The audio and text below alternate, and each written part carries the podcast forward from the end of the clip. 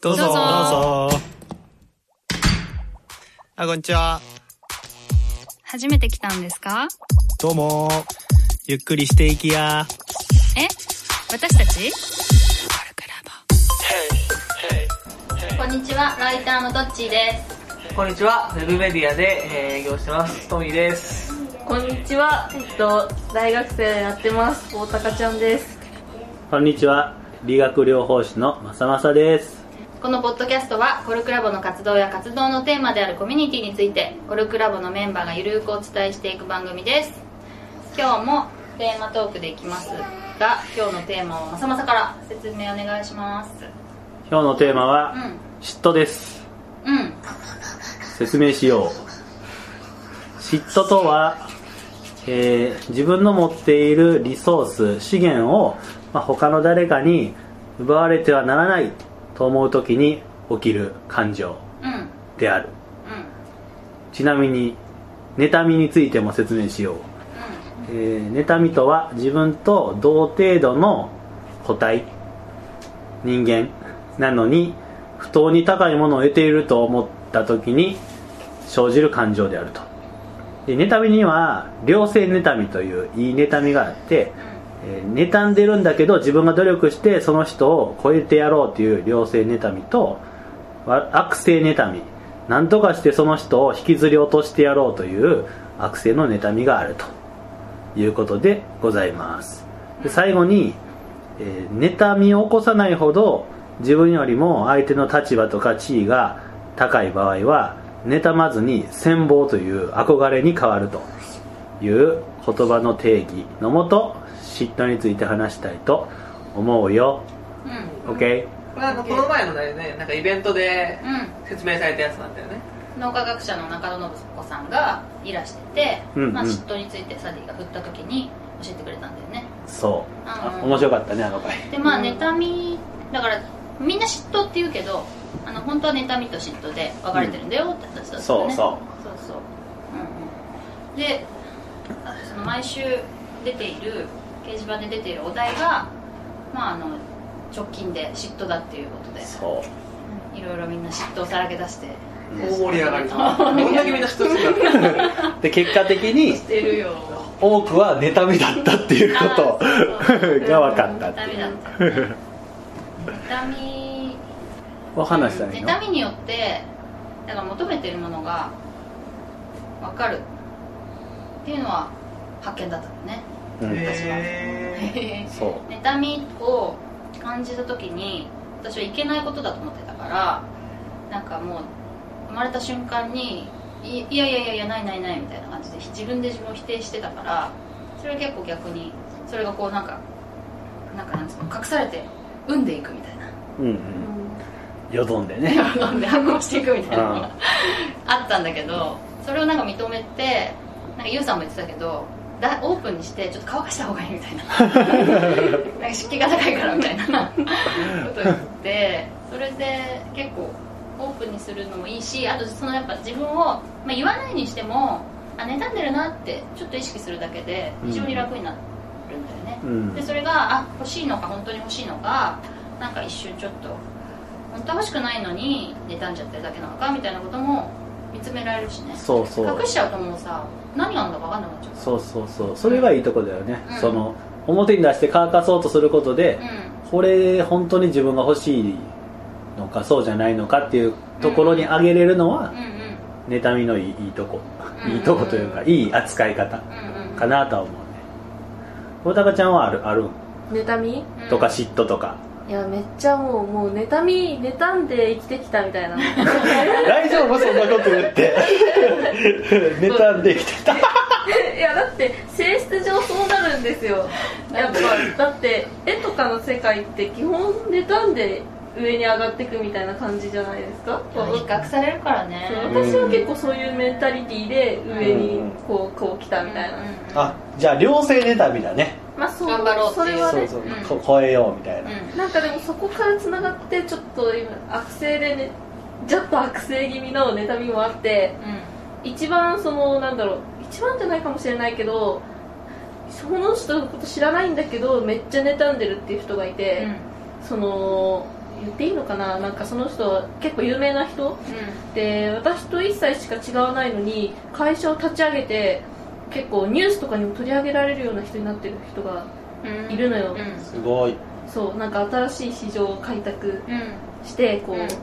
でなんだろう輝いてるっていうかもうなんかうん。本人も可愛いって分かってて自分の可愛さを売りにしつつ自分のブランド力を高めてるっていうことをやってて、なんめっちゃ嫉妬したんだよね。えこんな1歳しか違わないのにこんなすごい人がいて、うわーってなってるっていうかなんかその人も美大の人だから、同じ分野なのにあれってなった。うん。うん。それは戦望じゃないんだ。羨望じゃないんだよねなんか、うんうん。その人だけに関してはなんか妬みの感情があるっていうかなんだろう憧れじゃなくてうーんなんか悔しいっていうかなんだろうなんかもう人生ハッピーモードに見えるっていうか。まあ年が近いからだろうね。そうだね。うんうんうん。うんその妬みになるのはね。うん。下火の人？ピンポン やっぱり。俺もね俺もそれあえて言わなかったよ。あそうかごめん言っちゃったそうそうカットしてもいいけど。えだっていや言ってもいいんだよ。いやですか。そうあんま言ったらどうなのかなとか思っちゃったんだけど。バレちゃった。オッケーオッケでもそれでもさ妬みで言ったらさ不当に高いものを得てるっていうことになるけどそれはどうなんだろうねその人にとって分不相互だという気持ちなのかそんなことは全然ない。多分その人だって才能はもともと持ち合わせつつも努力してきた人だとは思うけど。あその会ったことないけど。人がさ大高ちゃんから見て可愛いと思わなかったら嫉妬してたと思う？あ妬んでたと思妬んでないかもね。うううん。だから可愛いってことがさ不当なんだよね。どっちかっていうと。り ああすごいなんか女性っぽい発言だねそれなかっかこいいって不当じゃない？どう？不当だけどかっこよさで売ってるのはまあ確かにね。でも超イケメンでさ なんかまあ背がスラーって高くてさ上半身が長くてさそれでなんかまあなんていうの？メディアに出て社長とかやっててメディアにガンガン出てると。それ羨ましいと思わないからね。そうそう僕もそれは思わへんで同じが同じ大学で、とちょっと年下とかでどうどうなんだろうね同じ大学出身でとかさ。ああキャンあパスで見たことあったけど仲良かった。近しい近しい人やったらなんかその顔顔が顔がやからそうみたいな。俺も顔があれならいけるわみたいなことを言ってるかもしれん。そういうふうには思うかもしれないけど自分がそうなりたいと思わないからあんまそういう妬みあー。となんかまあ顔がええからやみたいなね。うんうんうん。そういうのは思うけど、うんうん。自分がなりたいもんだったら思うのかな。ある僕はね結構妬む妬むタイプというか嫉妬のタイプだから、うえっ、とね27ぐらいやから年が。だんだんこう自分のやりたいこととかが明確になってきて、うん。自分で旗を立て出すんうん。年齢になってきてるからそういうことができる人できてる人とかを見るとなんかクソみたいな風には思うしちょっと若くして25とかでその自分でしプロあのプロジェクトを何個か回してたりとか自分のうんその仕事を持ってたりとかをすると年上であれって思う。ああ年下なんだけどうん。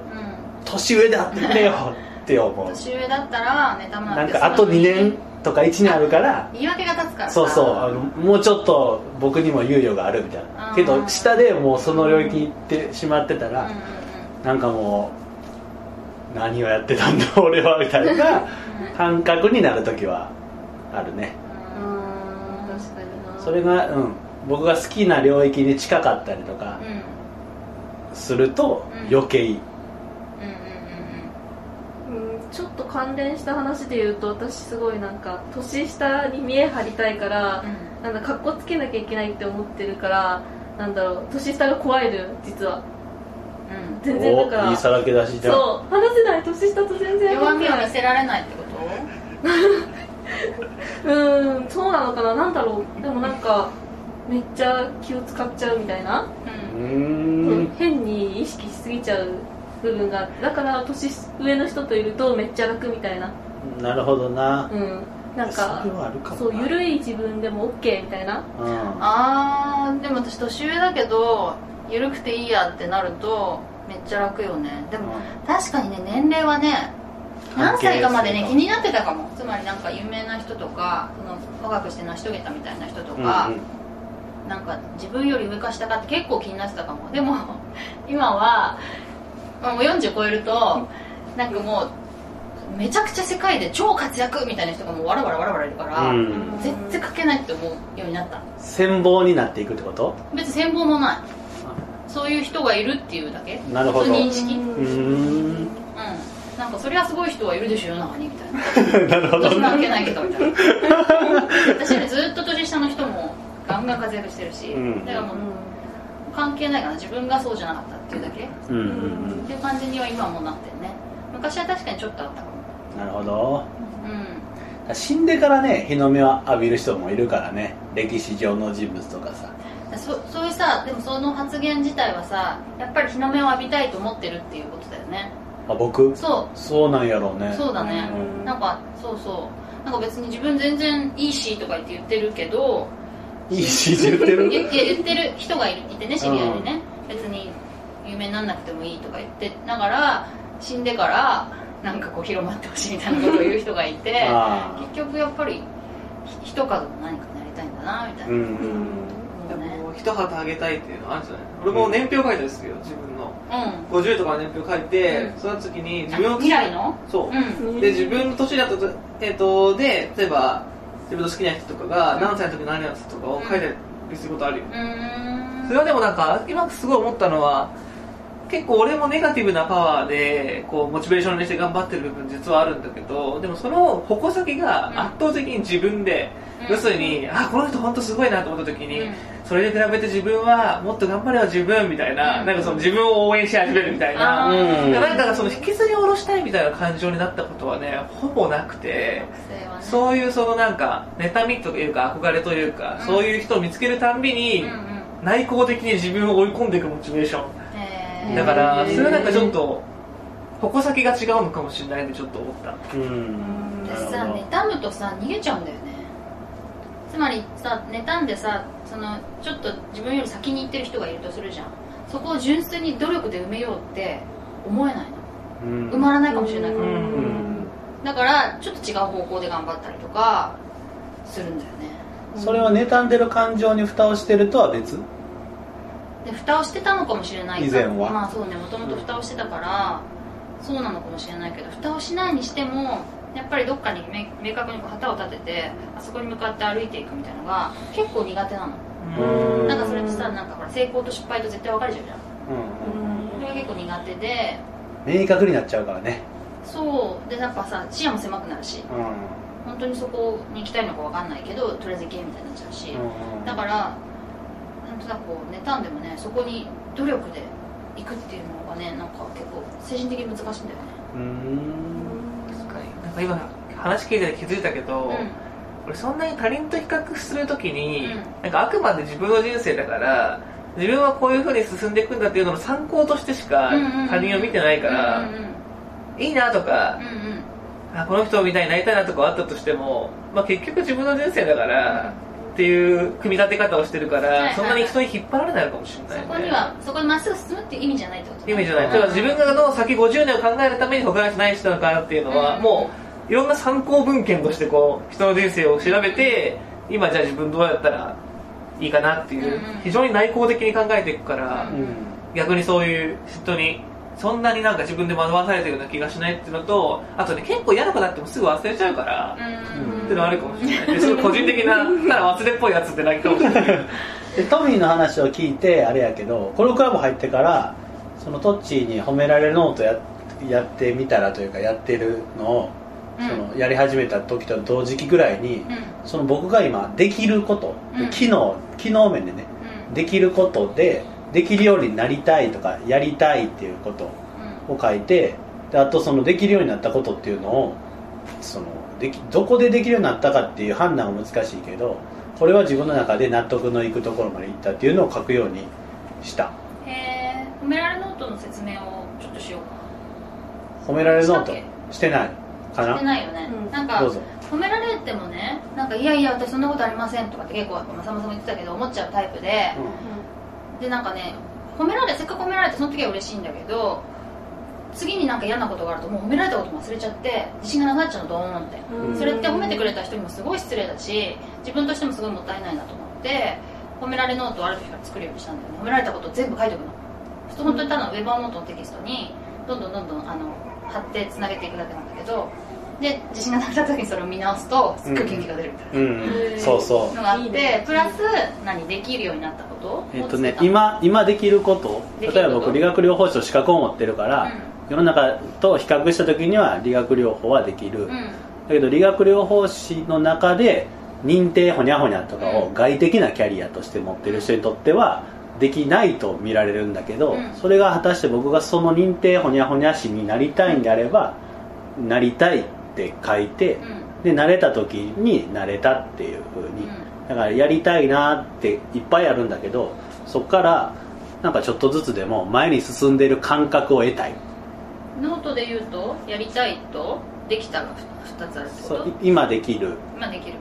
とやりたいとできた。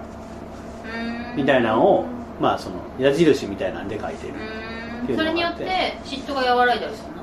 えっとねあの妬みがそのひ人の成長速度とうん。自分の成長速度って違うから、僕は僕でいいんだって思いたいんだけど、うん。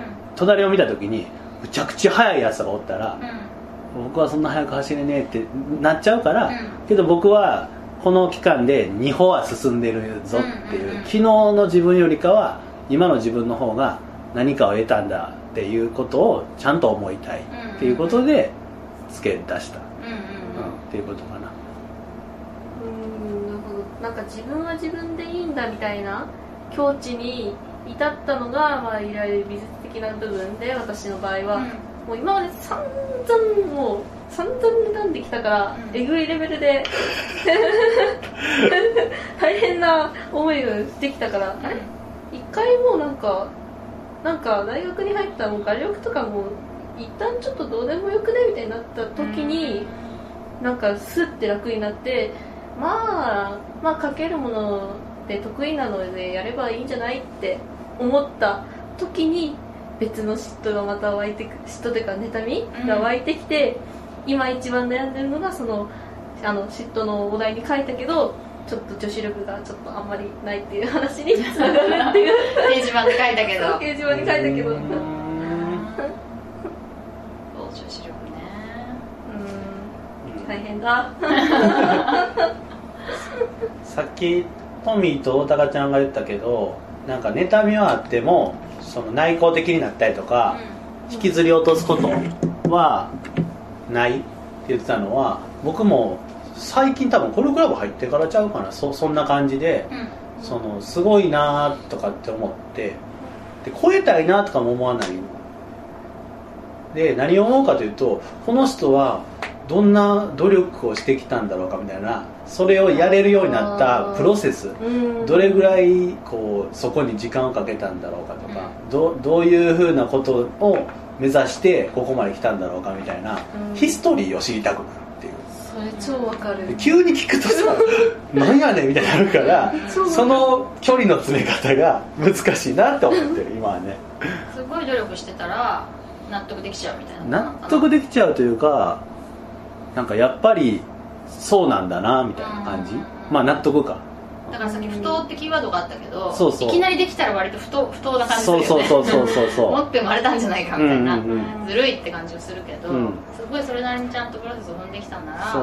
不当じゃないもんね。で多分それは勝手にうん。不当と思ってるだけで、うん。相手のことを全然知らんから、うん。そうやって思う、うん。それが顔とかやったらそれはなんかこう天性のものやからってうん片付けられるけど、うん。そうじゃないこう後天的につけていけるものだとやっぱりちゃんと知りたいなって思う、うんそれはまあいいかもね。良性にする。そうそうそう。そして妬みを弱めるっていうか。うんうんうん。まあいいかなとう。んうんうん。じゃあこんな感じで。かそうあれやね。リスナーの皆さんもぜひ嫉妬嫉妬とか妬みとかを。こんなことにね妬みますっていうのがあった。らうん。教えてもらいたいね。そうそうそう。お便りとか、まあ、トッチーへのリプライでもいいですがうん。ぜひよろしくお願いします。じゃあ、はい。以上せーの。コルクラボの温度でした。コルクラボの温度ではお便りを募集しています。メールアドレスはコルクラボ .podcast.gmail.com またはサイトのコメント欄に書いてくださっても OK です。番組内で読ませていただくこともあります。よろしくお願いします。告知です。2018年1月以降のコルクラボの入会に関してです、えっと、1月以降は、えっと、コルクラボは現役会員からの紹介で入会できるようにします、えーいろんなつてを使って現役会員を探してみてくださいね。